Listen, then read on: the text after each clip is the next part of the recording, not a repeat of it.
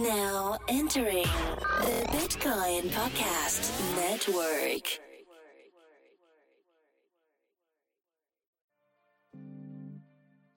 Yeah. Welcome to the Bitcoin Podcast. We in outshine. Bitcoins, we got got 'em. Acquire, never sell. But catch us rolling deep like Adele. Bitcoin, blockchains, cryptocurrencies. Three guys faded talking Bitcoin, no fee. That's the free Bitcoin podcast, insane. And adoption is still the only thing, thing, thing that matters, man. All right, now.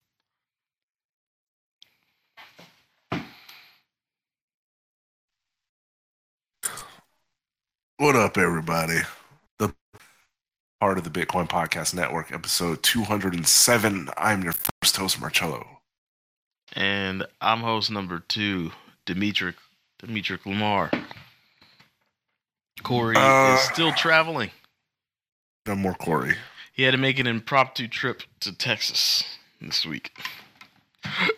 So we're holding down. I think he just wanted to get away from the flooding. So he booked a trip. So? Get out of there. He had to get. He was like, "Peace, I'm out."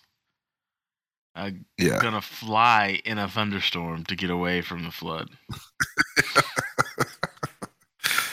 because that's Um, what you do. Corey should be back uh, next episode. Yeah, yeah. And in the first time in three years, um, no Sunday episode. We missed it just because we're so busy with life. Uh, yeah. I'm traveling. He's traveling. Family. It was just a weird. This is the first time ever we missed a Sunday episode, isn't it? Yeah. I mean, we were in our 20s when we started this, and now we're like knee deep in our 30s. It happens. Yeah. We're busy. So, Um, just no, we weren't in our 20s. I was 29. That doesn't count. You were barely 29, and Corey was barely 29. yeah, we were like Charlie Shrem's age. Get out of here. Um, Um, this show's- episode, yes, brought to you by fondue sets, oyster fondue sets from uh, Target. If you uh, are looking to fondue, don't fondue without our oyster fondue set. I've never had fondue before. If you're gonna do, do fondue. Mountain fondue. No, we don't have any sponsors. We should. Do we have any sponsors? If we do, just roll it in. We'll just roll it in. What I want to talk about is the 20. So, Alan, thank you. Uh, he tweeted to us. Huh? You said excited the way Arnold Schwarzenegger would say excited. Excited. Yes. Is that good? yeah. All right, go on. Today, I'm excited. Yes, to present to you. Um, so we have uh, we've got a, tw- a list of the 20 most influential. One, these lists are weird. I'd only care if I was on it, but since I'm not on it, I'm just gonna call it a weird list. Excuse me, so- I have a bit of the allergies, but It's the it's the usual suspects, but there's a few crazy names on there. Uh, crazy, crazy. There's a few crazy names on there, and a couple of people I've never heard of. So they're not that influ- influential. And I've been in the space for years, and We have to stop saying that. like- by the way, that's gonna lose its credence. Like this year. stop saying what. like I've been in this space since X year. It doesn't really mean that much now. Sure it the does. Space has grown so much. How how do you figure? Lay it on me, brother. I, th- I think there's a lot of value and worth that we had the foresight to jump into this before it was mainstream. So Yeah, but I'm a we have to OG. define the foresight, right? Like, to- um, a lot of people that fell into it. Hell, I had high school students that were getting Bitcoin from stupid random shit they did in MMOs. hey, it doesn't matter how you hear about it, as long as you jump in feet first, man. Can you say that in the '70s black exploitation film voice, please? How does that go? Hey, baby, it don't matter how you hear about it. All that matters is you jumped in foot first, baby. Hey, Jive Turkeys, do you want to jump into a space that has a lot of women in it? Cryptocurrency, baby. There you go. That's that's a black exploitation film voice right there. All right, let's get into it, guys, because we know you want to know. So number one on this list um, is Bitcoin Magazine's very own Vitalik Buterin. So he's the co-founder in the face of Ethereum, and as the co-founder of Bitcoin Magazine, he's the number one most influential person in the cryptocurrency industry. I don't agree with that. Why not? I feel like the first off, um, I feel like the the world's first investor in Bitcoin startups should be number one because he was a millionaire and dedicated his wealth to the growth of cryptocurrency. Who is that guy? You talking about Roger Ver? Right. Yes, sir. I feel like without Roger Ver, there wouldn't be Kraken, there wouldn't be Bitcoin.com, there wouldn't be forks, there wouldn't be discussion, there wouldn't be debates. Um, all Vitalik does is he got lucky with uh, with the whole Ethereum. Um, He was only 20 years old. totally, totally disagree with you on getting lucky with Ethereum and the whole. He didn't know what he was- thing. He didn't know that like Ethereum what it was going to be. You know what I mean? I mean, that's why it's a lofty goal. He literally wants to create a decentralized virtual computer for the world. He wants everybody's computers to be working and thinking together. That is an astronomical aspiration to have him and his crew. I, I feel like he should be on the list. I just don't feel like he should be number one. I think he's number one because his death alone brought the entire market down last year, or his fake death. Sorry, his fake death. You agree with him? Don't go around on this list. Yes, I think Vitalik. Number one, you agree most- with that? Yes, he's the most influential person in crypto today, right now. All right. Doesn't Uh, matter what he on, says. Number two, people Charlie like- Lee. People, like I know you don't agree with me, but people will. People would gladly hold Vitalik's balls for him. I don't think so. I, I think he's overhyped, and I think a lot of the build dorks, you know who you are, put him up on a pedestal because Vitalik shies away from price, and that seems to be like the cool thing to do nowadays. But Roger Ver took his money, multiplied it, evangelized it, and the space is what it is because I, you know, I don't feel like there'd be a Vitalik if there wasn't a Roger Ver. So. Boo. I don't like the whole. Bitcoin Cash thing, but back in the day, I think he was very pivotal. I agree with that. All right, two. Charlie Lee, creator of Litecoin and director of engineering at Coinbase. How old is this list? He hasn't worked at Coinbase in like two years, right? Uh, I don't. Uh, it's been a while. Uh, I, I would, I would agree with that because I would agree with that though because I I remember when he added Litecoin to Coinbase, and um, they they really took a gamble on on it because we didn't really know, you know, if merchants are going to accept Litecoin, uh, what was gonna what its fate that was, was going to be. and I- Nostradamus moment for me, by the way. I told you that was going to happen years before Yeah. it happened. Yeah. I want to try it again. Uh, The next coin to go on Coinbase is going to be. Let me try my. Let me tap my inner Negrodamus. Zcash. no, Zcash is too expensive, man. dude it's not why do you why do you act like you haven't been listening to your own show for years sometimes it really confuses me you don't have to buy a whole zcash all at once it's actually extremely cheap at these prices Wait, how buy much? Twenty dollars worth and let Zcash is 250 bucks, man. And if it goes on Coinbase, it's going to be like a grand, it's going to be at Ethereum levels. That's not attractive. Zcash is expensive. No, it's not. None of this stuff is There's only expensive. you invest what you percent, what you can invest in, and you are betting on the growth potential. Dude, Playing there's only is like gambling. You might as well go to Vegas. You're not some sort of But- super genius because you put down a thousand dollars on ten different slot machines and one of them went off. I'm, You're I'm actually just trying to say investor. What? What are you trying to say? I'm trying to say that- the circulation supply of Zcash. There's only four million Zcash. That would get ate up in a day on Coinbase. Well, that would be the liquidation squeeze. That's what I'm saying. Like wh- that wouldn't be good for anybody. You need. They need to add a just said currency. not true either because there's 21 million Bitcoin and not 4 million Bitcoin are getting exchanged today. Maybe a couple hundred thousand. Maybe Yeah. 600,000, but not millions. Yeah, but I'm just saying. Oh, in a week, in a week's time, if they added Zcash, it would all get ate up in a week. I don't think so. You need a coin that has like at least 50 million in circulation. You just, but Bitcoin and Bitcoin Cash don't have 50 million in circulation. I know.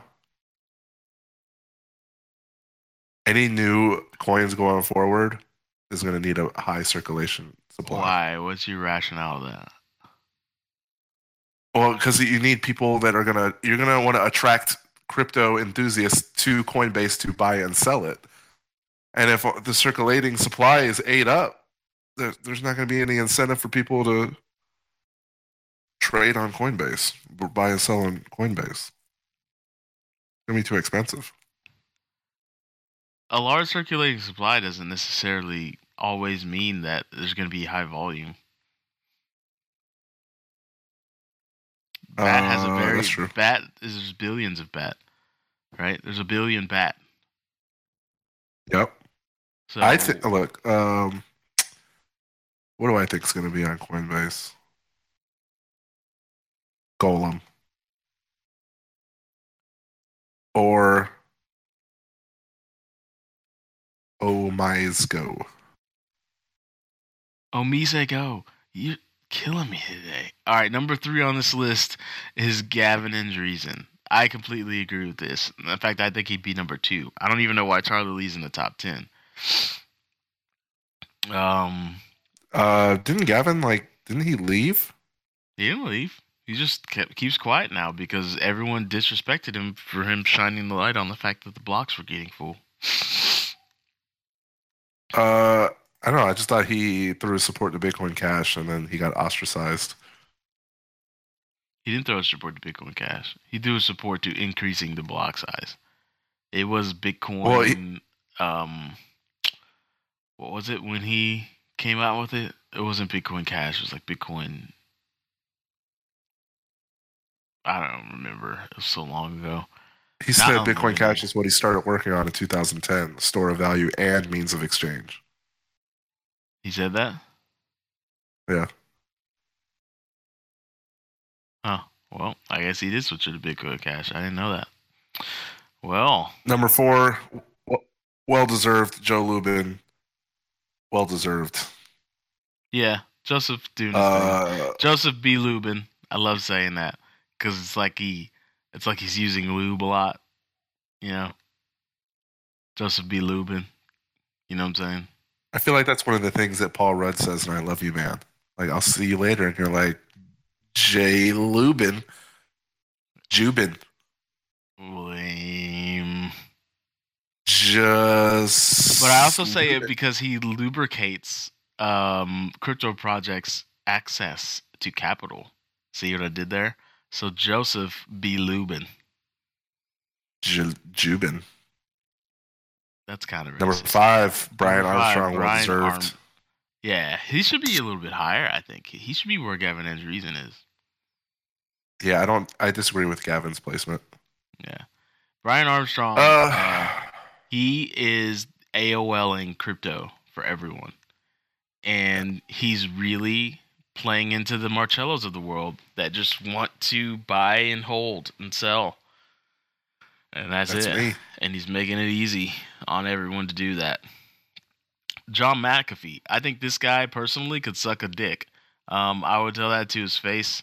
Um, I tried to, but there was such a crowd of uh, GPPs around him, at the Dallas Super Conference that I couldn't tell him to his face that I think he should go somewhere and suck a dick. Well, I think you just proved this point. I mean, we're we're not talking about the best people in space. We're just talking about influential. And McAfee's got a good following, and he uh, gets paid hundred thousand dollars to promote a shitcoin, and he has his own white paper writing team. So he definitely has a uh, some firm footing in the space. Agree with him or not? Uh, very influential person. Suck a dick. All right, number seven, Tim Draper. Um, I Nope. say yes and no. Uh, mostly no. Um, but I would say yes for the branding because you can't think of Bitcoin without thinking of those eyebrows. So thank you, Tim Draper. Appreciate you. Um, I, th- I think he caters he he uh, caters to like professional investors and everything. He doesn't really cater to the GPPs. So I think he get this. Here's my take on him. I think he's a narcissist. I think that his son too. he loves the sound of his voice so much, and he loves being quote unquote right because he's invested in a few things that he's been right about. That he just wants this to be right too. Because I've seen a lot of interviews with him, and he doesn't know that much about Bitcoin. But he all he ever says is like, "This is the future, and this is gonna be what the world operates on, Bitcoin." You're gonna go to 7-Eleven. You're gonna get your hot dogs with Bitcoin. You're gonna buy your Flamin' Hot Cheetos with Bitcoin. And I'm just like, dude, all right, we get it. We get that you own a lot of it. We get that. Okay, number eight. Okay, Ron I, I can give you that. I don't know his name. Skipping it. Nine. Andreas Antonopoulos. Antonopoulos. This should be actually zero. Number zero. In my opinion. Um, This man right here. All right, you go first. You go first.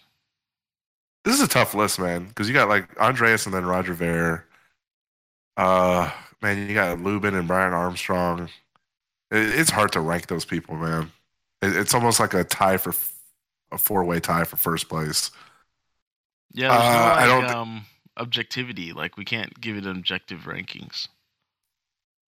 I mean, if we're talking about straight influence, gotta gotta go with Andreas, man. That dude was giving seminars back in 2012, 2013, when there was only like three people in the audience. Yep. And uh, I can't really think of anyone who's done more for this space than Andreas. So Andreas at nine, Roger Ver at ten. That's that's wrong. Uh, Dr. Julian Hosp hasn't he been on like hashing it out or something? Sounds like one of those Uh, build people. Um, no. I don't know who that is. And I don't know who Dennis Guarda is. Uh, oh, he he says that he's a blockchain expert and keynote speaker. Lame. Um, who's next? Don 12. Tapscott, author of Blockchain Revolution and TED Talk on blockchain. So I do like Don Tapscott. He's Uh, but I think though. he's more like Tim Draper. He's along the lines of Tim Draper, where just like really exciting, has a big bag, doesn't care, uh, wants to slowly leak the bag on the public. Um, but I th- do think that Don Tapscott comes from more genuine, like this is technology that can be that can be just world changing. Um, so many implications Uh, come from smart money. Like, oof, so sexy when you think about it sometimes. I'm starting to get re romanticized with Bitcoin because one of our Slack listeners said, you know, what did you do last time when there was a lull like this? And I was romantic with Bitcoin. Like, I would take Bitcoin out for nice long walks and shit, get to know Bitcoin. And so I think I'm going to get back into that, but just more so with blockchain. You know, get to know it, you know, pillow talk it. yeah. Uh, Nick Zasbo. That's one of those build builders. You're a killing Bill. word today. Zabo. What's his name? Zabo. Zabo. You did you did that on purpose. Um Uh, I know Neha Narula. That's the next one. She is uh, Number fifteen, by the way. We haven't we haven't been giving the numbers. Number fifteen. All right, and you're good. I'm a scat man. Skibidi bidi bidi bap. Da bada All bap. right. Skap, Number-. I know this guy. Uh, this guy should be way higher on the list because he created the Solidity language, and he co-founded No Ethereum parody. and founder of the Parity Tech.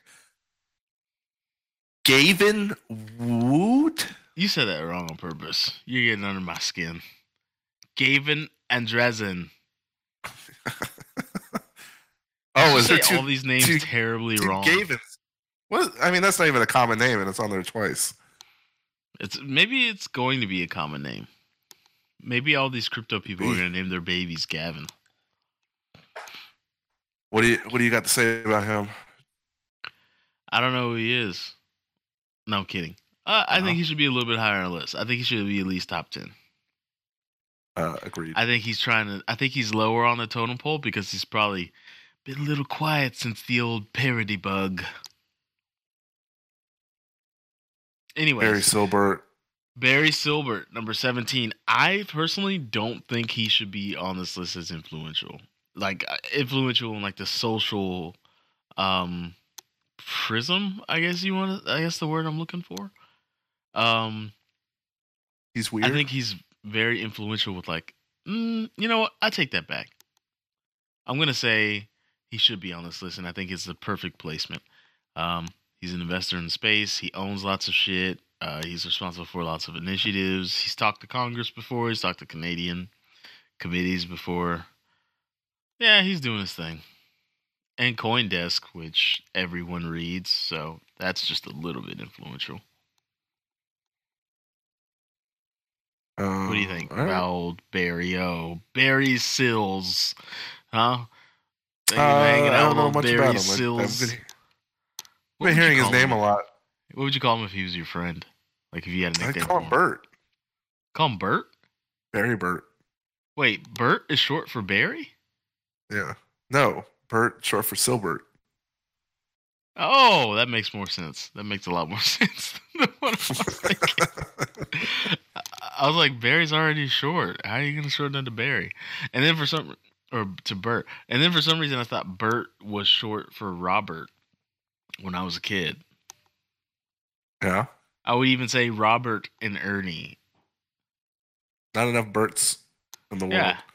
Berts are underrepresented in the world. We need more representation of the Bert name.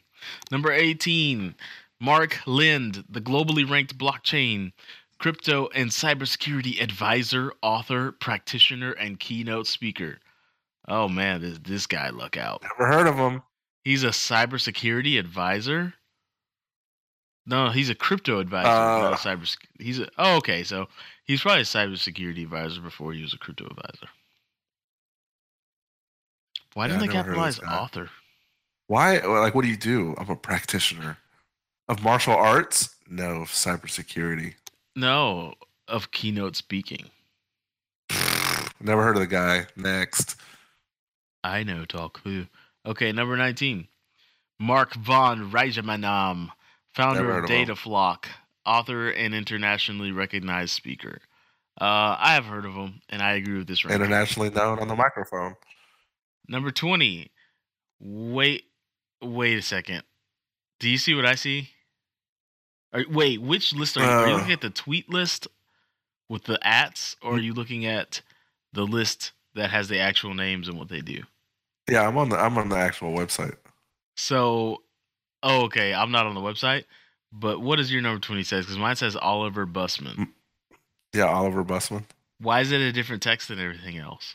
It looks like he Oliver Bussmann Uh, just like like photoshopped his name in there. Uh, and it also has um, hashtags on him, and there's no hashtags on the rest. So it's very sketchy. I don't know who that guy is. He's This probably the author. entire list is invalidated now, Alan, because this number 20 guy has different font and he's got a different format than the rest of everything else. Top 10 Um, fintech blockchain ICO influencer. This is a SEO. Did we just do a whole episode on like a SEO Hook? Thanks, Alan. Damn it. Alan. All right. Um. Hey. How about this? How about uh, D? You give me five people that you think should be on the list. I'll give you my top five of people that, that should be on the list that, that aren't. So That it's should be, but aren't. not SEO bait. All right. Um, should I go first or you go first? I'll try to go first. Um, Go for it. Arianna Simpson. I'd say she needs to be up there. Um, let's see. Um,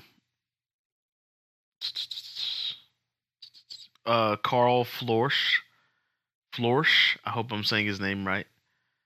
He should be up there. Um, let's see here. Hal, no, influential. Hal Finney's not no longer with us. Uh, Satoshi Nakamoto should definitely fucking be up there. For sure. Like uh, the fact that he's not on this list is just baffling to me. Um, or she, uh, whoever the fuck. As are. we covered this list, I think we just exposed this list. Yeah, we supposed to shit out of this list. Who made this list? We should shit on them because this is just the SEO hook. It's tard to shit. Oh, Uh, uh, Brian Nichols. Suck a D. Suck. Look, uh, Novogratz. I'd say Michael Novogratz. And if I had one more to pick from, um, I would say, ooh, this is a tough one. Uh, Jameson Lopp. Hmm? Jameson Lopp. Oh, that's a that's a good one. All right. Uh I don't know if I could top that list, but I'm gonna go uh I'm gonna go with Gün Sirer. Oh, nice. Uh I'm also gonna go with Brock Pierce. Um I'm also gonna go with the Winklevi twins. That Fuck kind of them. two. All Yeah, D D says fuck them. Um Cheng Peng Zhao, CEO of Binance. And um how about a little uh Anthony Di Iorio? Oh. I want to substitute. Um, who did I say second? The person that I said second, I want to substitute with Elizabeth Stark. Oh yeah, light lightning. Yeah. Lightning. So my top two: are Anna Simpson and Elizabeth Stark. And, How about us? Put me at the end. man, we're not influential. We stay in the low. We stay. We're the best kept secret in crypto. That's what I'm gonna start marketing us as. Is like when people stumble upon us, they're like, "Holy shit!" So much awesome shit is going on, and we're like, "Yeah, we've literally been doing this awesome shit for a while, but we just love doing it." So we're the best kept Oh. secret crypto, baby. Um, what was I gonna say? Yeah, how the fuck is Elizabeth Stark and Arianna Simpson? How are they not on this list? Carolyn Vacal's not on this list, even though I don't know she kind of stays in low. She's not like super influential, but Oh well. Tiffany- So uh huh? pretty good uh pretty good analysis. right, let's. Yeah, we should cut to the interview, right? Here it is. Hey, everybody. We got another exciting interview for you. Um, so, interesting story. I was on medium.com because it's like my Sunday paper. And this amazing article came across my feed, and I read it, changed my life. It didn't change my life. That's a big. That's a big thing. But I love the. I love the article. you don't know that yet. To be clear, you don't know yet what has changed. That's right. It's still sinking tell. in. That's Still right. sinking in. I'm digesting. Um, so the writer's name, Haseeb Qureshi, um, and it was the Hacker Noon publication, and um, big bold title: blockchains should not be democracies. And I was like, oh, okay, that's catching that's catching my eye. So um, without all that backstory, we could just jump right into the interview. Uh, Haseeb, welcome to the show. Thanks, man. It's good. To, good to be on. Thanks for inviting me. Good deal. So, we always like to give our audience um, an opportunity to get qualified with a guest. So you can take this opportunity to introduce yourself however you like. And and we, we also like to touch on how crypto uh, entered your life because I'm pretty sure. I mean, it's not that it's not that uh, old. There had you were probably doing something, and then somebody like sent you an article or told you some stuff about mining. I don't know, but just give us your story. Yeah, absolutely, man. So I am. Uh, uh, so I just recently came on to Metastable Capital, where I'm now a partner. So uh, before that, I was kind of working on my own stuff, sort of scheming in the uh, cryptocurrency world, as one, as many people, I guess, do. Uh, before that, I was um, at Earn.com pretty briefly before they got acquired by Coinbase, and then before that, before I ever got in the crypto space, I was at Airbnb, where I worked as a software engineer on payments fraud. And it was actually at the time that I was at Airbnb that crypto really started uh, kind of occupying more and more of my mind. Uh, so at, you know, at Airbnb, uh, I, I'd always been aware of Bitcoin. You know, I think I first used Bitcoin in 2014 or 2013. Um, but you know, it was sort of it's sort of a, a novelty. I wasn't I didn't totally um, appreciate quite the role that it would end up playing in the world or in or in my life. Um, and it was really during the time that I was working on combating payments fraud that I started to really appreciate, for one, um, how kind of janky the financial system is and all the weird incentives and kind of like old cogs that are sitting at the center of it um, that you know as, as as a software engineer as a builder when you look at a system that's kind of really just sort of old and spaghetti code and just kind of crappy your first instinct is like oh we should just throw this away and rewrite it and and I realized the more that I delved into crypto and the more I really understood all the crazy shit that was going on in the Bitcoin world, um, I sort of realized that's exactly what crypto is. It's like this first principles rewrite of a financial system, right? Like if you weren't tied to the old way of viewing how money and finance and all these things should work, if you were to start over knowing everything that we know now, how would you do it differently, right? Well, maybe you'd use cryptography instead of just using you know some vague notion of identity. Maybe you'd use decentralization because we've seen all these banking crises and all these, you know, pad incentives, like all of these different things, put them together, try it out and see what works. And I was like, that is really cool. I want to be a part of that. By the way, is it okay to curse on this podcast? Absolutely. Let it fly. Okay, cool, cool, cool. Uh, yeah, so I thought that is fucking cool. I want to be a part of that. So that's that's what led me to uh, to leave Airbnb and basically jump into the fray, and I've been, you know, I've been at it ever since. I- beans. I have so many questions. Okay, let's start off with the obvious. Um, Hacker Noon is a publication that kind of casts a very wide net. How did you get a publication on there in the first place, and um, how has it kind of treated you since you've you, you published on there? Yeah, uh, Hacker Noon is great. I, um, I uh, first the first couple blockchain articles that I wrote were actually for uh, Free Code Camp, which is another publication. Mhm. um, and uh, I actually wrote. Uh, I wrote one. I can't remember the first article I wrote, but the second article that I wrote, I think, was on uh, the parity wallet hack, uh, and I sort of wrote this fairly in-depth analysis of exactly how the Parity wallet hack happened. And that was, I think, the day after the hack, and I was in Cornell at the time when the hack happened, which is also where the Ethereum core team was. And so I sort of was like on the ground floor as this, as people like you know Vitalik and Vlad and all these folks were responding to this hack in real time and I just thought it was super fascinating. I was like, oh, I want to, I want to write about this. Like, you know, uh, everybody else at the at the event was kind of like, oh, cool, this is so awesome. But it's like, oh man, people should share the story with the world. And so I decided to write something up, and it and it got a ton of uh, attention, and people really liked it. Um, and so I, I'd seen that Hacker Noon also had a pretty engaged audience around blockchain, so I decided, oh, you know, I'll try submitting an article there.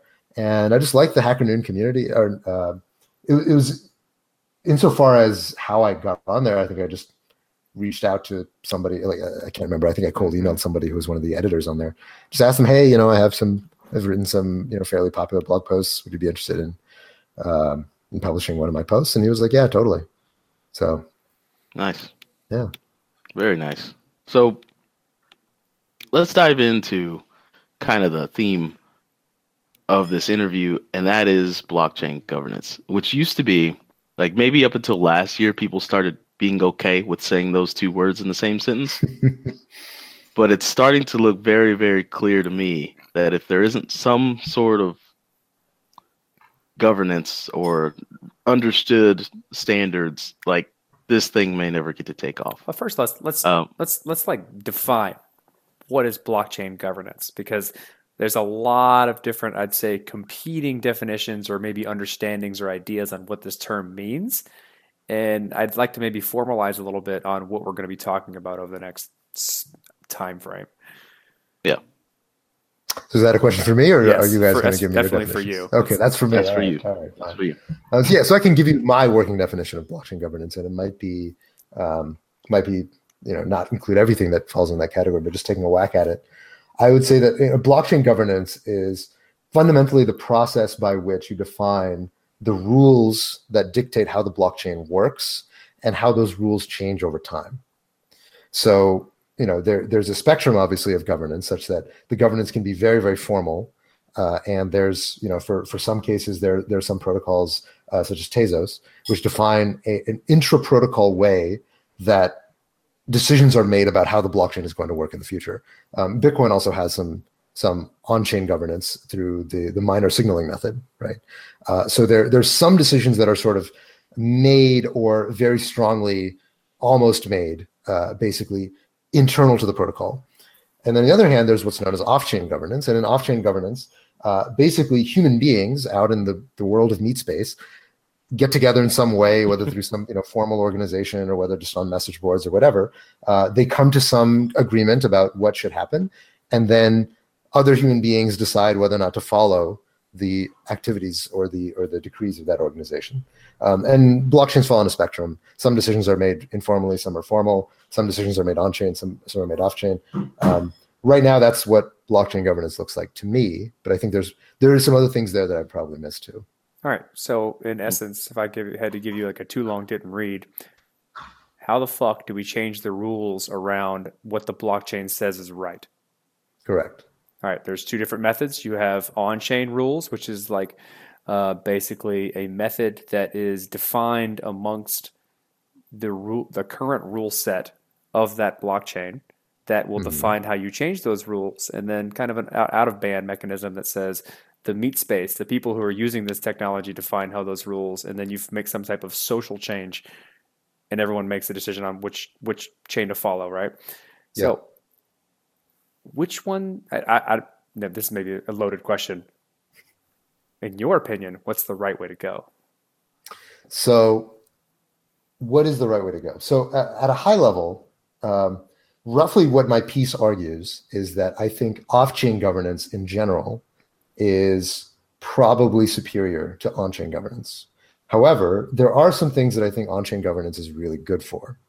Um, for example, I think like wanting to know, wanting to understand uh, what miners think or what they want on-chain signaling is a great way to do that, right? Like doing off-chain governance to figure out what all the miners think is really hard because it's very hard to put all the miners together in a room, right? Uh, you know, uh, Ethereum does something very similar where miners vote on the gas limit, and this is a pretty, you know, potentially a very good idea if you want the gas limit to respond to market forces and to be optimal from the perspective of what miners want. Now, if you don't think that's the right way to determine the gas limit, then that's a bad mechanism, right? So it, it, I think it's sort of a facts and circumstances thing. It really depends on what are you trying to decide, and are the people who you are uh, effectively, you know, soliciting votes from are they hard to get into the same room, and to get uh, to make a sort of informal decision process or decision making procedure together. But in general, I would say that the flexibility of off chain governance is very, very valuable, and I think one should be one should be very, very careful in considering throwing that away. You Mhm. you raised a really interesting point there. I- D, you want to, you, all right? Go ahead, Dee. I was gonna say that um, I don't even think on chain is possible. Ah, I think it always is gonna. I think it's always gonna distill down to the meat space, and we've seen that. Like, because you can't get the level of consensus needed with too many humans involved. I have I have just- a reason for that. Okay. The reason why But- we have such a difficult problem with um, on-chain governance is because the the blockchains that we have are completely open to be to contribute to. We have only open contribution from like pseudonymous miners that have a vote. And so, because we don't have something like the proof of stake, which has a harder tie to the person who makes these contributions and how these gov- governance models change, then we can't get them all in the same room to make a decision, or we don't know who those people are. And there are multiple different types of consensus mechanisms. When you move to more of a proof of stake algorithm, you have a much better idea on who's saying what and what contribution they're making to the system. Whereas a completely open and trustless system doesn't maybe have that, or at least in terms of a proof of work, because the stake they're putting up is extrinsic to the chain itself, meaning that you don't really know who's saying what in a in a mining blockchain system. You just know that they had the right block and they prove they put the work in to have it.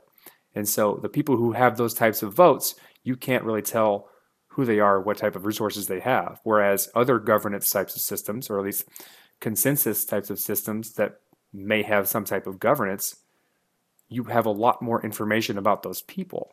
And so when you make these types of decisions, it's it basically like a it's subtle. It's it's changes. It's it's it's it's different based on what you know about the people who are making the votes.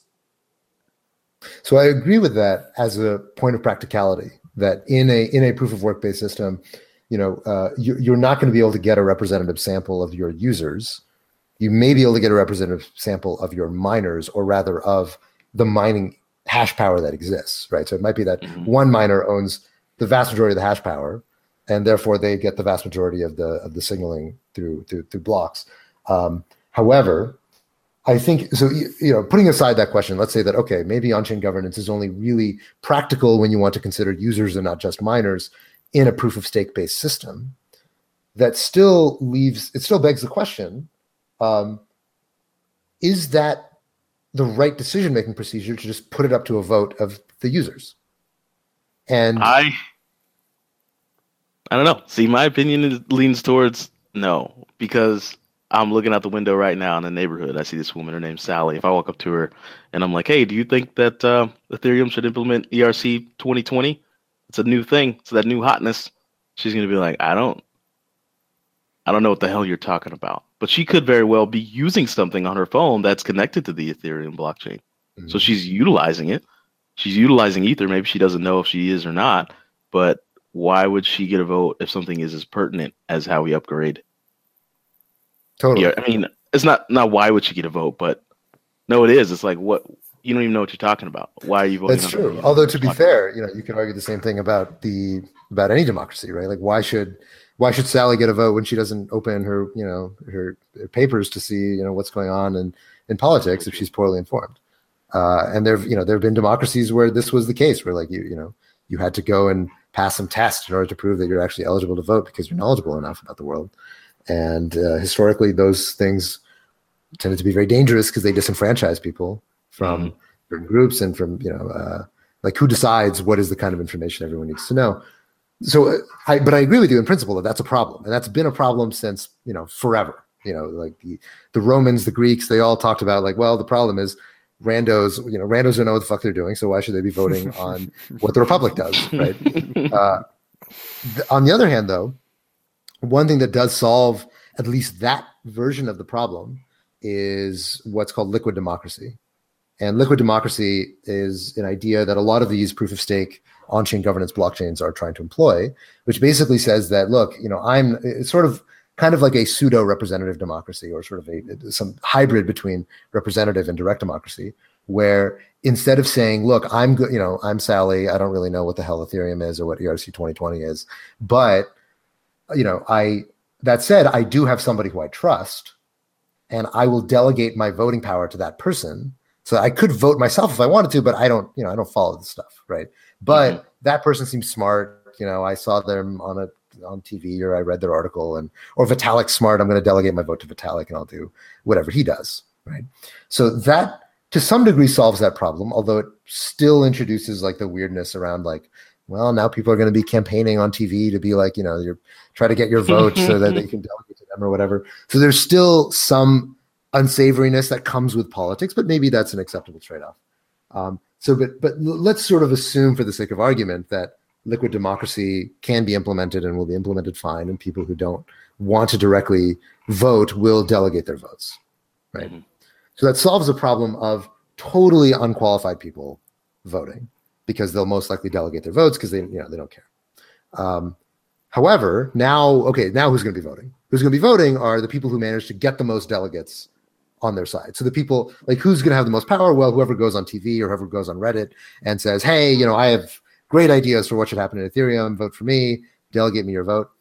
And most likely in these systems, and you know, you already see this with EOS uh, and with other delegated proof of stake systems that, that have a liquid democracy type component, is the delegates get paid, they get compensated in some way for voting.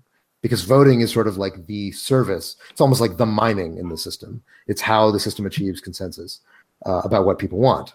So the the the delegates get compensated, which means the delegates now have a financial incentive to get more and more people on their side, right? Mhm. Now, this is something we don't do in real world democracies, right? We do not pay people more the more votes they get I feel like because I feel like the the like, I feel like the lobbyist side of American government has some aspect of what this is, and this is something that I would say a lot of people find unsavory. yeah, or just repugnant about. Politics, I was being right? politically correct. Yeah, Yeah, yeah, yeah, there you go. No, it's shitty. It's, it's, it's, it's a complete shit show. Um, and this is exactly actually, I, I, I linked to some examples in the article. Uh, this is exactly what you see in blockchains like Lisk or EOS that have delegated proof of stake type systems. Is you literally see um, coordinated bribery, where literally, you know, there will be a a a, uh, a miner uh, or a delegate who will say, you know, vote for me, and I will give you a kickback of what I receive up to you know seventy five percent of the taking, right? Um, now that's pretty that's pretty weird, uh, Yeah. You know, but it's but in a sense it's unsurprising if you look at the incentives, right? Like it's sort of what exactly what you should expect to happen, and so you have all these delegates competing at the point at which now you know your incentive to delegate your vote to somebody is not going to be so much on you know do I think they're going to put the governance in good hands because you know if you're an individual you still have the same problem you have in a democracy that look your vote doesn't matter that much. Like it's only one vote. It's only you know however many eos you have. It's not going to make a big difference in terms of the actual final decision. So like why would you spend all this time trying to figure out all this information about what the hell's going on in eos or any of the 12 chains that you own money in? Instead you're going to delegate to somebody and who are you going to delegate to? Well somebody will pay you because like why not? You know my vote doesn't make a difference anyway. Um, and if you if you see that it's sort of this you look at it from a game theory perspective, what you should expect is that the people who will get the most votes are going to be the people who just compete the most over giving kickbacks. And so essentially, you know, if if you take that to the limit, which maybe, you know, maybe that's an invalid argument, but to sort of take this, you know, reductio ad absurdum, you're going to have governance by people who are best at giving kickbacks. So you, I have to ask the soup du jour uh, answer to this at the current moment is what about like quadratic vote, voting that's you know brought to brought to the space like uh, radical markets has kind of it's blown up these days, right? So you have the Vitalik writing an article about trying to implement these types of voting mechanisms inside of Ethereum, so we can kind of cross pollinate between these political ideas and decentralized systems that have dis- like kind of distributed authority.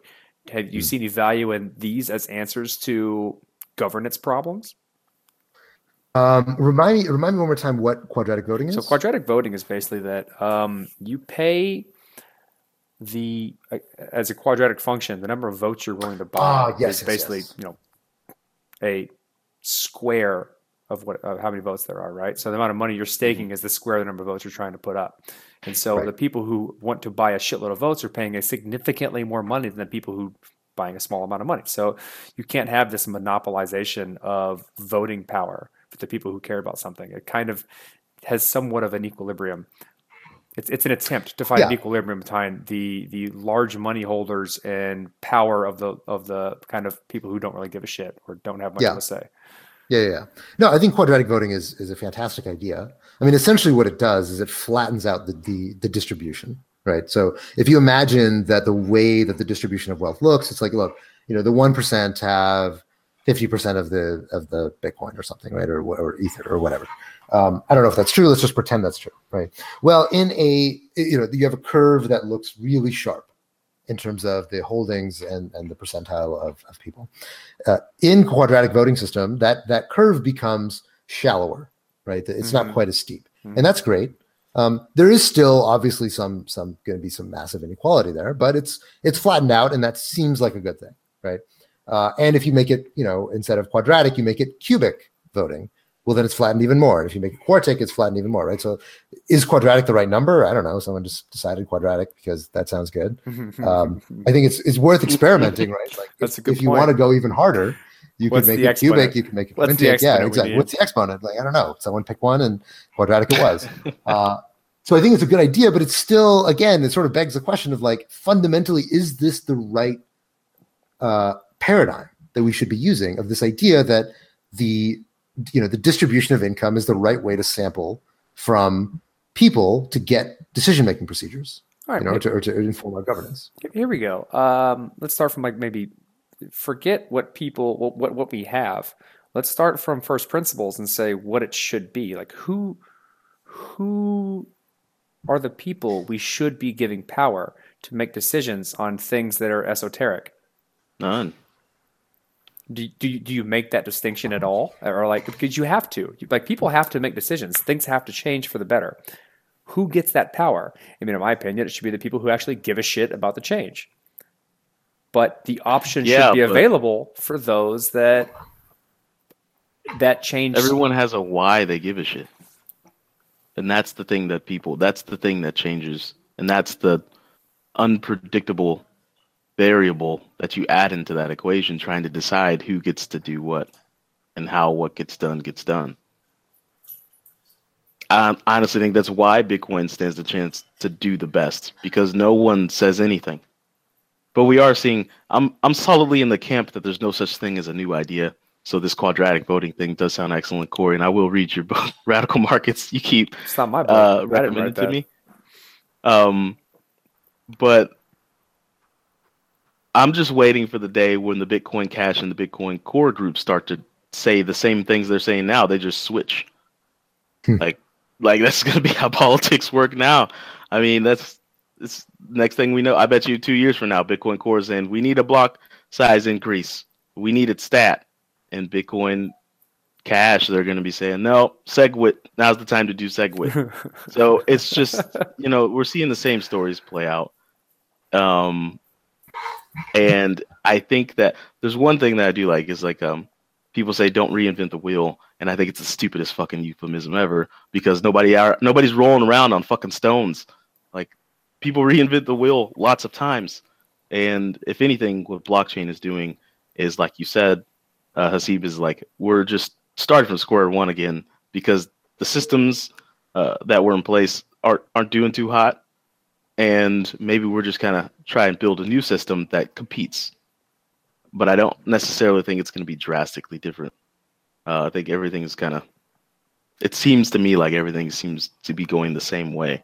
So even in your distributions, Corey, those those articles that you wrote up about the distributions of these ICOs, it's like one or two people that own all of the tokens. All right. Well, I mean that, that that had that had I'd say monetary profit incentive for doing those types of things, but the idea of blockchains as a new technology is just now coming to the point where we're we're getting around to being okay with the fact that different blockchains have different specific use cases.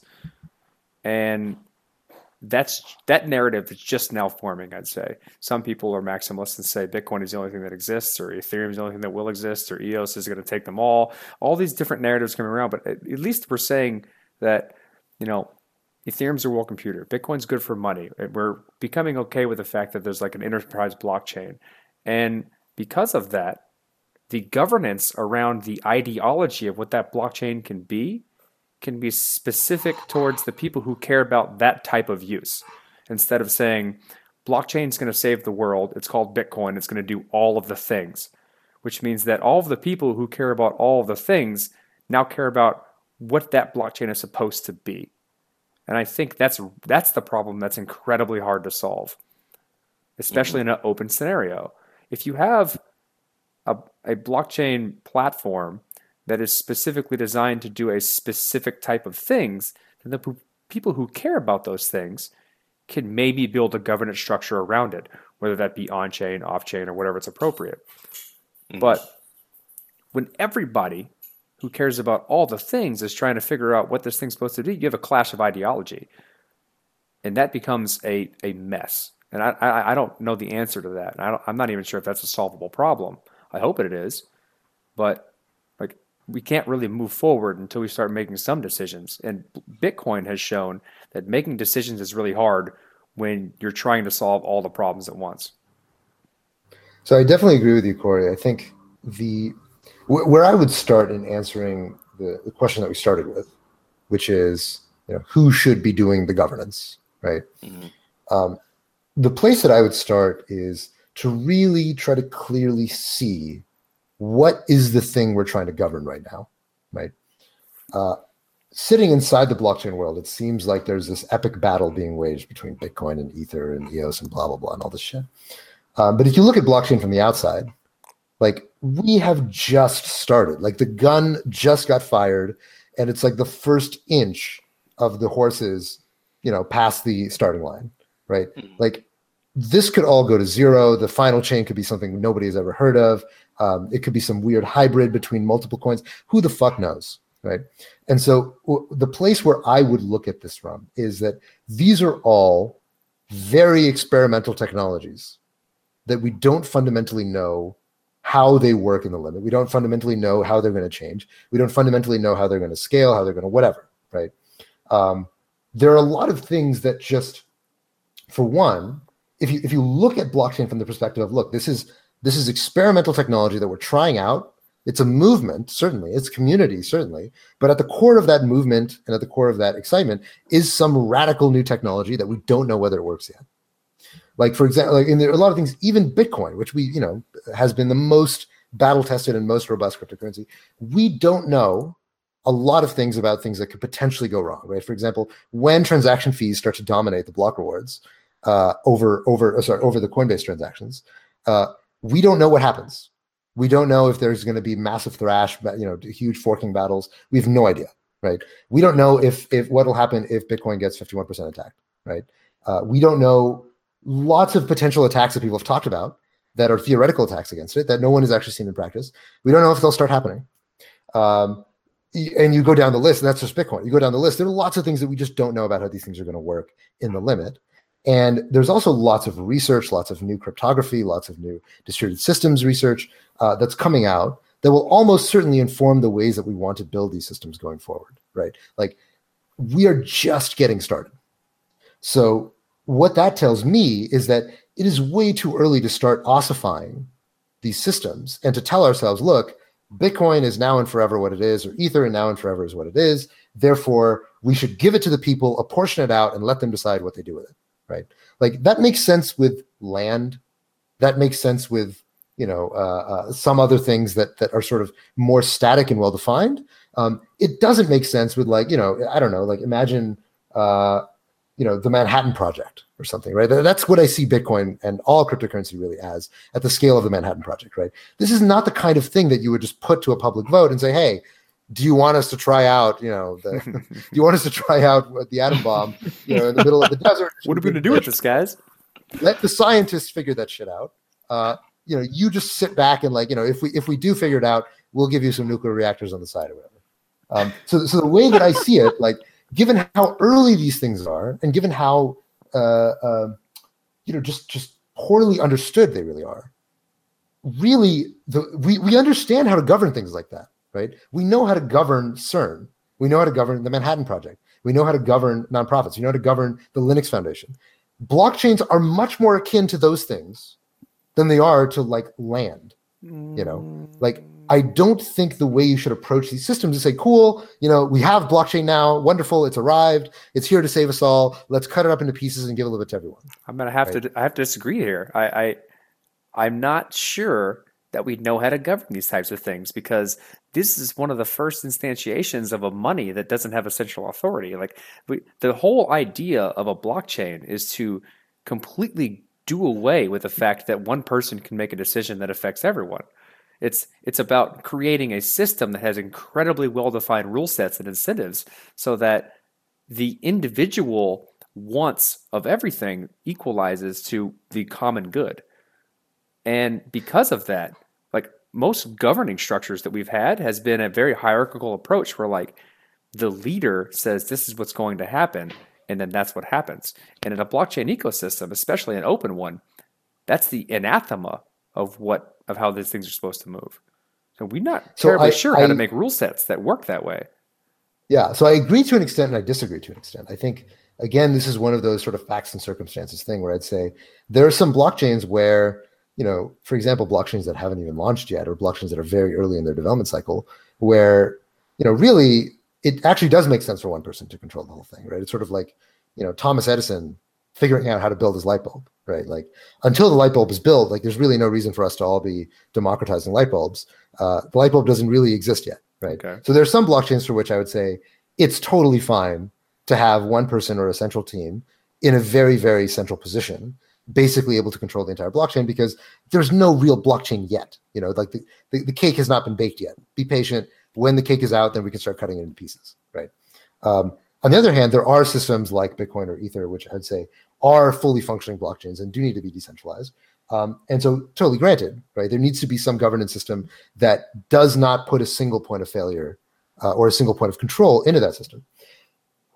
What I would argue there, though, is that uh, the the way that we've traditionally done this is using systems of checks and balances, right? Uh, like for example, like you know, American democracy, I'd say is in some sense decentralized, although you know you could obviously argue with with some definition of that. Um, but the way in which it's decentralized between the executive, the judicial, and the legislative is not through you know the the some you know each of them have power that's centralized within each system, but each of those systems can interact with each other, right, and, and can be checks on each other. Mhm. Um, so that prevents the accrual of power in any one part of that system. The exact same thing is what happens in Bitcoin, and the exact same thing is what happens in Ethereum, is that there's a subtle balance of power, of checks and balances that are not enforced intra protocol, but are sort of implicitly enforced, Mhm. right? In that, look, if you piss off the miners, the miners are going to stop mining on your chain, and they're going to, you know, you're going to lose all your hashing power. Uh, or they're going to fork to another version of the chain. Or if you piss off your users or you piss off your developers, they will go to another chain. They will fork and they will bring all their talents and all their abilities and all their usage to that other chain, right? The threat of forking is, as far as I can tell, the a, a very effective analog to the power of you know in in you know the United States government, for example, of different uh, uh, uh, branches of government to be able to prevent each other from acting or behaving inappropriately, right? Now the question is: Is that system better than an on-chain governance system? Well, it, it sort of depends. I mean, one thing explicitly about that system is that it gives the people who are in the best position to actually make informed decisions, such as you know the core team, who are you know actual developers who are dealing with actually hard shit about cryptography and distributed systems and all this stuff that they have to weigh in on, as opposed to just some rando who decides, hey, I think the block size should be 64 megabytes because that sounds bigger. Uh, like you know, this is hard shit. Like this is the kind of stuff that happens at like CERN or the Linux Foundation. Like you want grown-ups making those decisions. You don't want some rando on Reddit deciding, okay, price price goes up, numbers go up. Agreed. Let's do it. Uh, so that Agreed. that I think is good, but you still want some check on those things, right? In an on-chain governance system, it's very hard to understand how we would even formalize such a thing. Where you know maybe maybe you can imagine you know protocol engineers decide on things, and then you know the community can vote up or yay, or nay on whether or not they want them. But then at that point, you have you know protocol engineers having to go and campaign and like you know to explain to everybody, well, hey guys, here's why I'm you know implementing this you know change to our ECC curve or whatever. And it's like why why are we doing that? What what an enormous waste of time and energy to have to convince people of every minutia of every decision we make when most of the time they don't really care. Uh, at the same time, you know, on-chain governance does make it easier to represent the interests of random people. Um, but I would just argue that right now, random people don't even know what's in their interest, right? Like they, it's it's hard even for people who are really sophisticated about blockchains to know what the implications of different actions are going to be. Um, random people are even less able to make those distinctions. Uh, so I, I, I, I spent, I think I spend maybe 90% of my day every single day for the past three and a half years trying to understand how blockchains work. And I still couldn't tell you all of the implications of specific changes in certain blockchains, totally. which means that people who don't do what I do have no fucking clue of Yeah. the types of changes and their implications will have it's along it's it's basically along the ideology and the narrative you put around those changes that they get behind. Because like you said, we are very very early and we don't have enough data to make reasonable decisions or ideas about what types of changes do what to these systems because it's an incredibly different radically different architecture on how So humans back in- communicate, right? We're back at square one.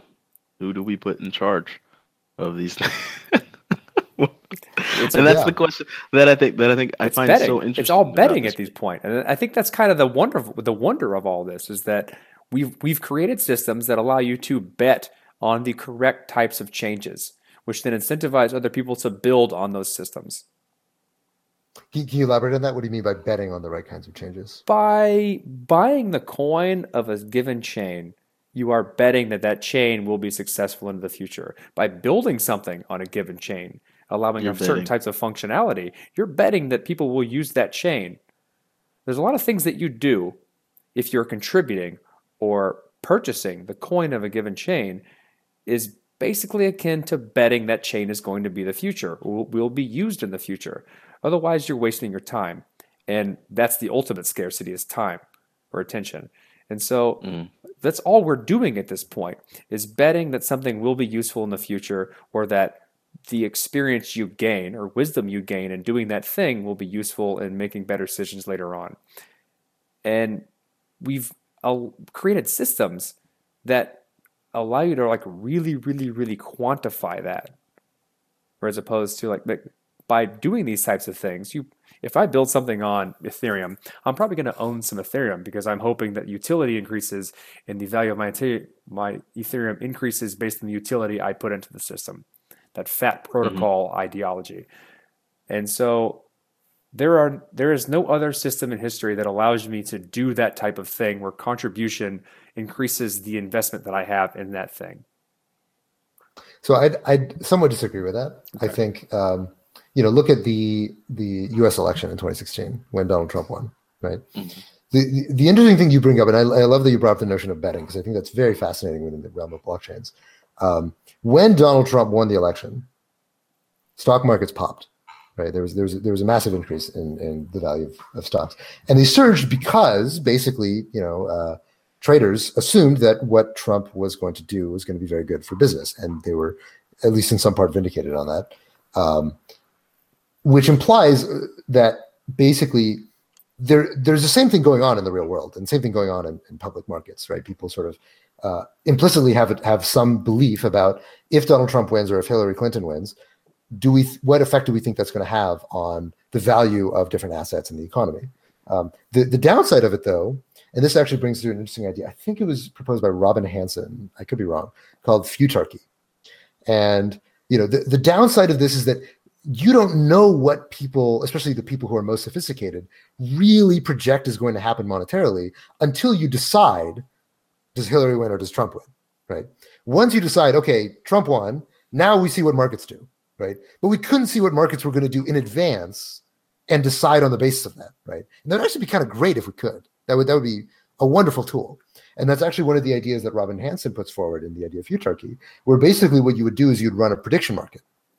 And in this prediction market, you allow anyone to basically bet, uh, you know, if, you know, t- let's say, for example, uh, Donald Trump or some BIP gets passed or whatever, uh, you know, would the price of Bitcoin go up or down? And on the basis of what people in this prediction market believe would happen, uh, that is basically able to better inform you what we should do.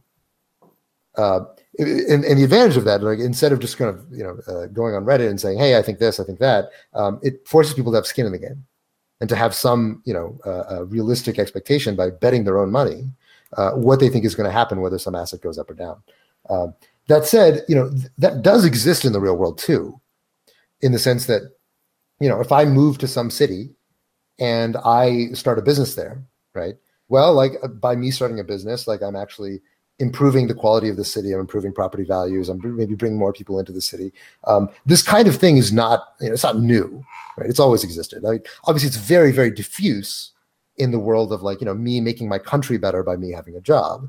Um, but it's it's true in uh, it, it- it's true in many ways in, in many different um, uh, societies. It's just never been quite as international and never quite as synchronous as it's been in the world of blockchains and never quite as fast.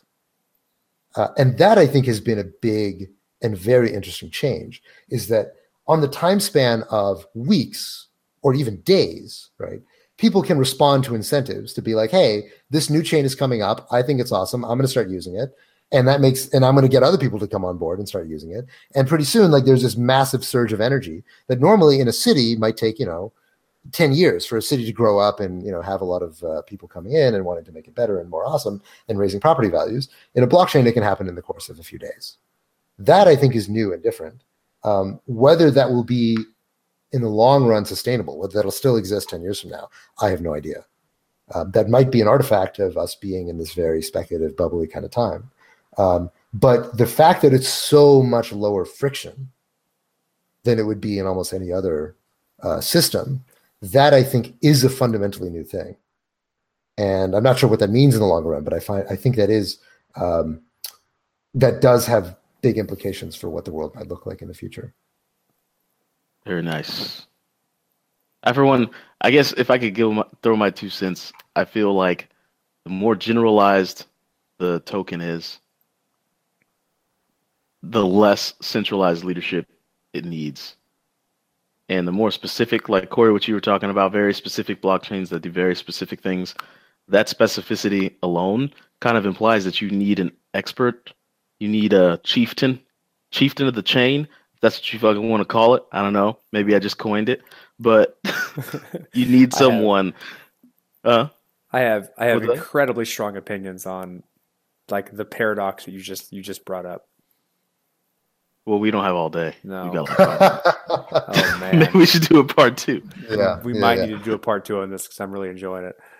That's why I, that's why I throw out absolutions. They get the best opinions to come out. But we, I mean, that's the way at least it seems it's going, whether we like it or not. If something happens to Vitalik tonight,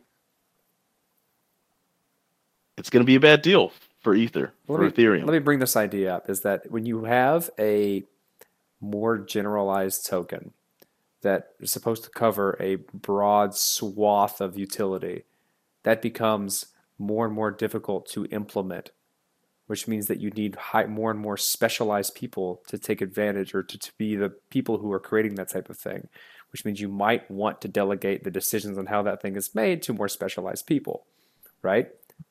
Whereas on the on the flip side, if you're making an incredibly specialized thing, you can then delegate the decisions on how that thing is made to a small group of people. Like it, it's it's so it's, the opposite. It's it's kind of the opposite. It it's a, it's it, but it, you know what I mean? Like if you want to be completely agnostic and you want a token that does all the things, that's a very very hard technical problem to solve, which means that only if a smaller amount of people are capable of solving it. Or maybe That's it's the opposite in that you have like you require an incredibly large swath of people to input their decisions on that type of situation to make the correct decision to enable that type of technology.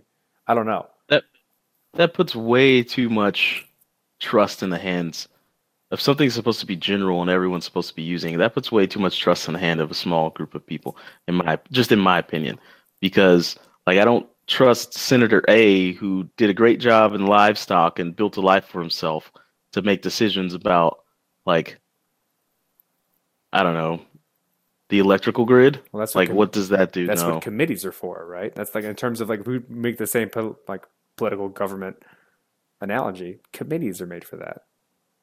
So I would argue that the the specificity or generality of a blockchain like I can see it going both ways. I can actually both of your arguments. In that one, let's say you have some hyper specific blockchain that's only supposed to be used for, I don't know, trading carbon credits or something like that, right? Well, okay, that's super super specific, um, and it probably requires some very specific governance that like random people just don't know the compliance laws around carbon taxes or whatever. Um, then on the other hand, of course, like building a fully general purpose you know world computer you know decentralized uh, virtual machine whatever that's also a very complex problem that requires world-class computer scientists and that also requires you know very specialized people at the helm so my, what what that tells me is that that's probably the wrong dimension on which to measure whether or not governance should be or should not be centralized. To my mind, I think the the best signal of whether or not govern, governance should be centralized or not is the rate of change in the blockchain itself. Mhm. If the blockchain is very static and it's sort of well understood exactly what's going on, what changes are ever going to be made, and there's very little thrash that's going to be going on, uh, then it's like okay, cool. We can decentralize this thing. We can sort of pull out the core team. We can kind of make it make it a more slow, agonizing process to get shit done because we already kind of know the final form of this blockchain, right? There's less shepherding that needs to happen from a very capable core team. For a very early stage blockchain, you want the core team holding the hand of this thing all the way through because, first of all, no one else is going to give enough of a shit. Um, but second is that this thing is going to change so much that you just don't have time to sit around and like get consent. It's like, you know, it's like startups, right? In the same way that a, a, a five person startup needs a CEO who just makes a fucking decision and we go. Uh, whereas if you're a 9,000 person company, you probably need committees on committees and SVPs and blah, blah, blah before any real large decision gets made. Like it's not enough to just say, well, CEO said so, so here we go. Uh, the CEO doesn't have enough, uh, uh, you know, in, in a massive corporation, like y- you need one more consensus, you need more buy-in, and the decisions are just more multidimensional and complex, and so it's okay for them to be slower. So I would argue that the right dimension to look at things in is more of the speed of change in that blockchain, which would imply, in a sense, that maybe Bitcoin should be the most decentralized, given that it's the slowest to really change. It's sort of the most ossified in what it's going to be. And that implies, like, hey, maybe we can open up Bitcoin even more and make it even more decentralized than it already is.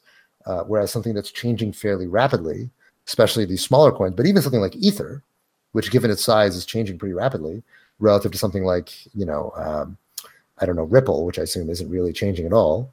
Um, maybe Ripple should be very decentralized and Ether should be pretty centralized. Maybe that, that is the right approach. And once they get close to their steady state, is when it makes sense to start pulling away some of that power from the core team. Well put. That is well put. I like it when I can be right. There you go. There you go. I was, I was trying to make you both right. It was just purely diplomacy. Well, we got to wrap it up. We have a trademark question that we like to ask all of our guests, Oh no. and um, it is in ten words or less. Can you describe blockchain? Oh shit. that's that's a good question. Ten words Ted Rosalewski, Scrap blockchain. Okay. Well, I, I got to mentally count my words. This is not going to make for good podcast uh, listening. That's the best Um, podcast listening. What are you talking about? Yeah. Okay. okay. Um, okay. A blockchain is okay. Hold on. Let me count. Let me count these up. A blockchain is a distri- Fuck. All right. Uh, We're throwing that in there. It's Right now. for the for, for the that's one word. listeners, he is he has his fingers out and he is touching them as do, he's saying do. words. I'm touching as I go. Um, uh, okay. A, ah, okay. Uh, okay. A, a blockchain is a uh, protocol that achieves decentralized, redundant consensus. Nailed it. Okay, That's ten that's words. pretty solid. And That's I. I would give you more credit than most people because you included a blockchain is into that ten words or oh, less. Oh, did I? Okay. Most okay. people, most people like start their ten words or less after those three. Fair enough. Well done, sir. I'll take it. Well it. done. I'll take it.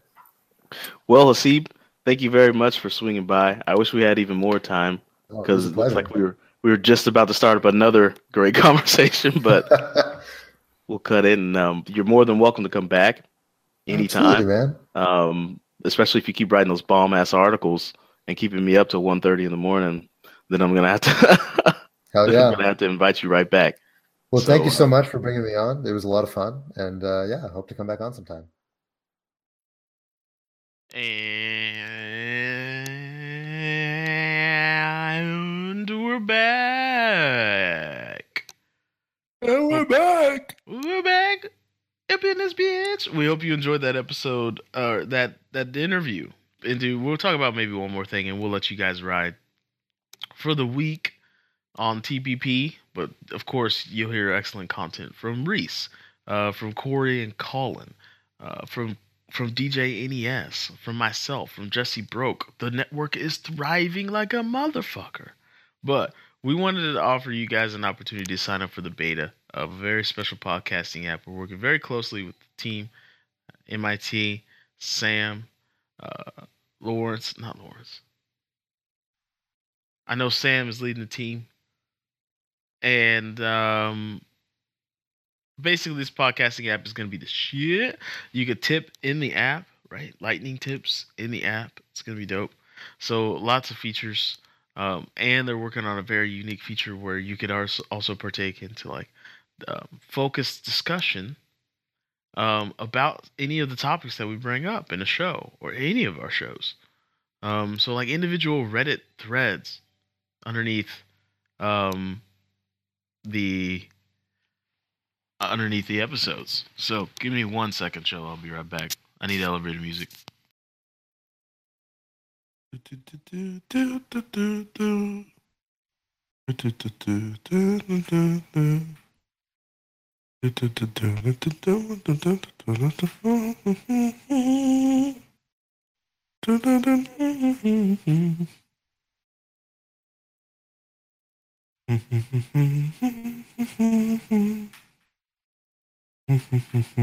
Mm-hmm.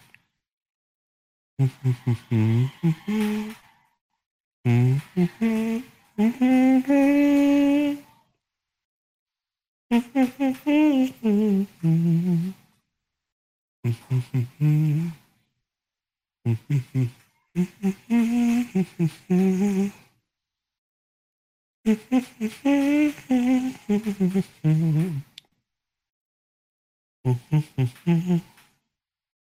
Mm-hmm.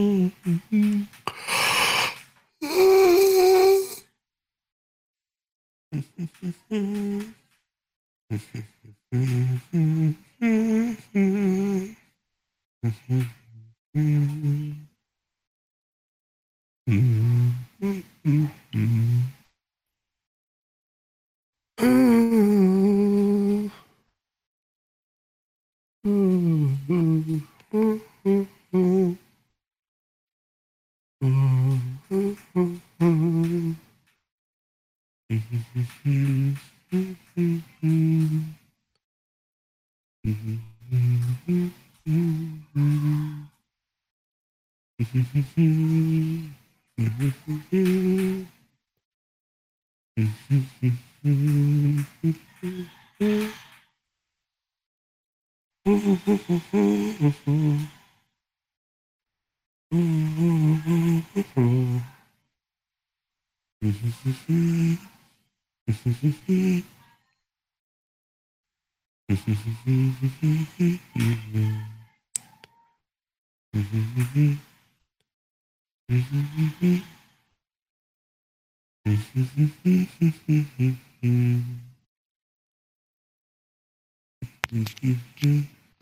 All right.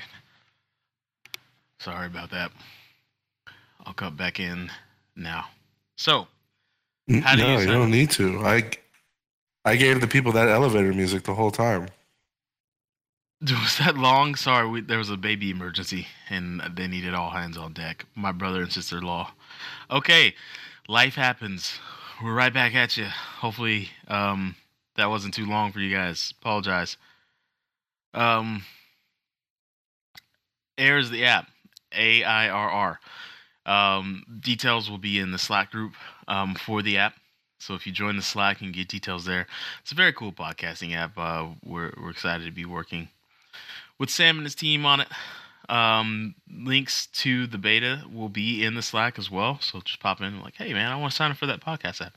We need as many people to sign up as we can, so we can get good feedback when it's launched. So, um, please help us out there. Other than that, let's get into some more crypto shit. I we want to talk about. Hmm, that's a good question. All right. How do you deal with the lull? Like last time, you weren't like bought in.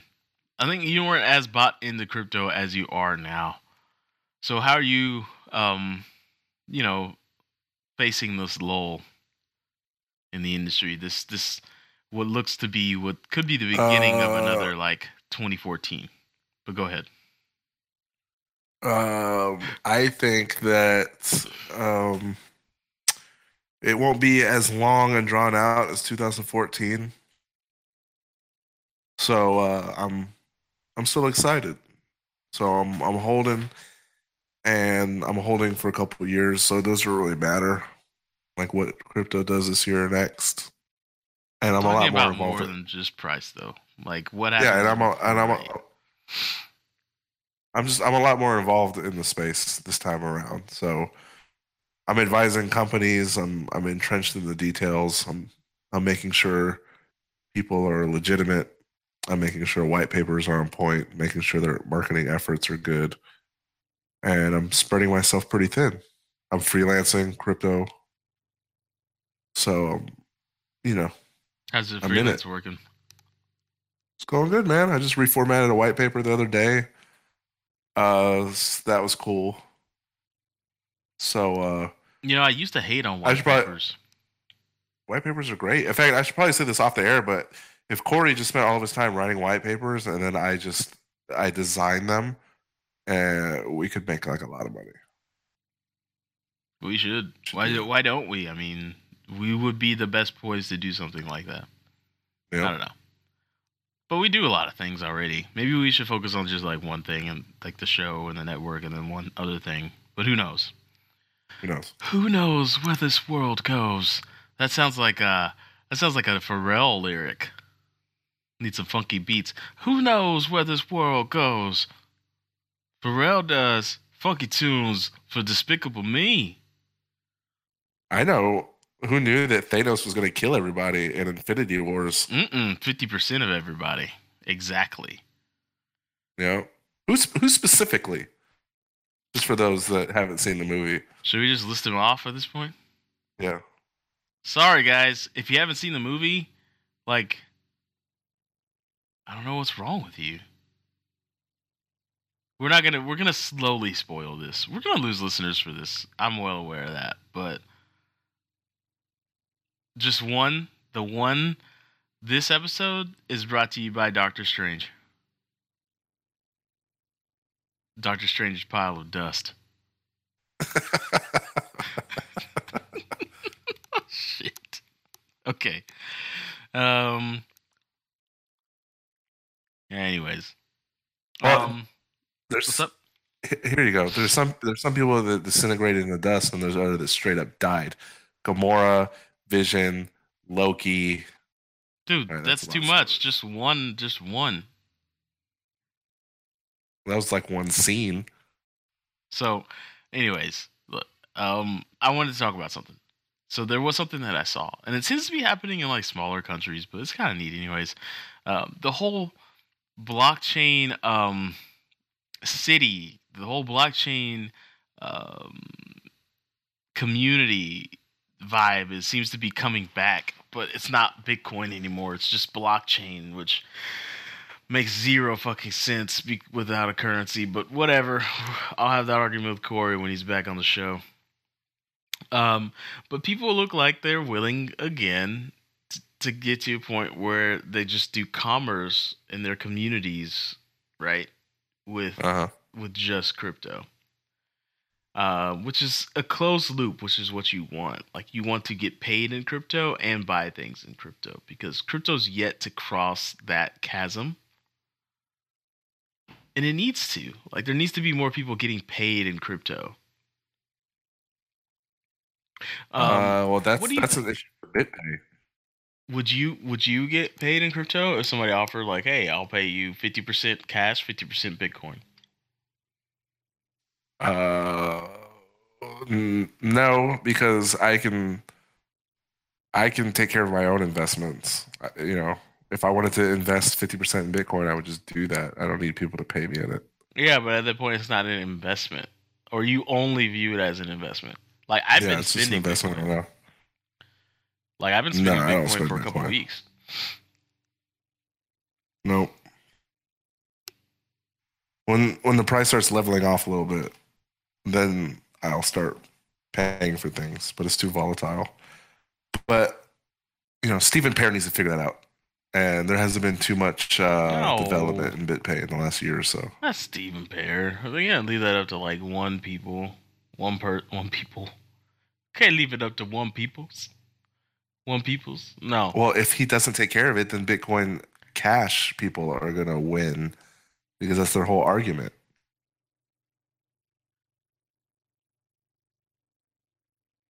If Bitcoin Cash like wins, then I think Bitcoin, I think crypto loses. Period. Because all that shows is that a faction or whatever you can call it of people can politically influence their way to a point where their numero uno. I think it, I think it's like a huge notch on the bad column for this entire space if Bitcoin Cash eventually usurps Bitcoin Core. Well,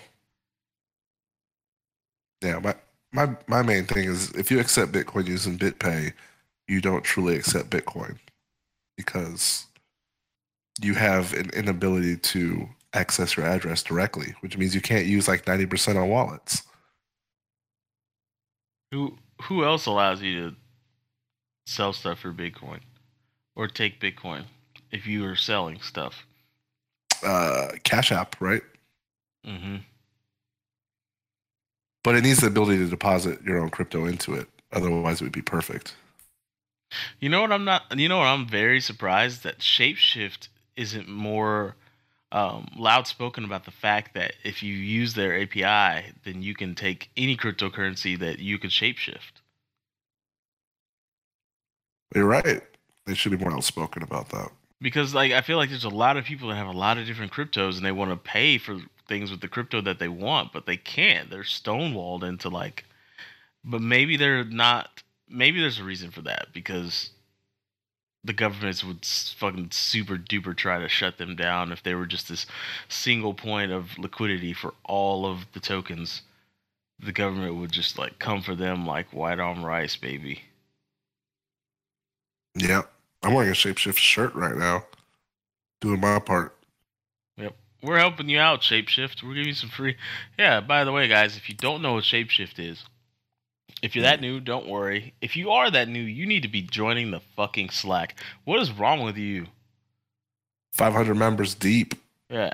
But 500 you- members pre deep. Go L. Oh, Solve care. I see what you did there.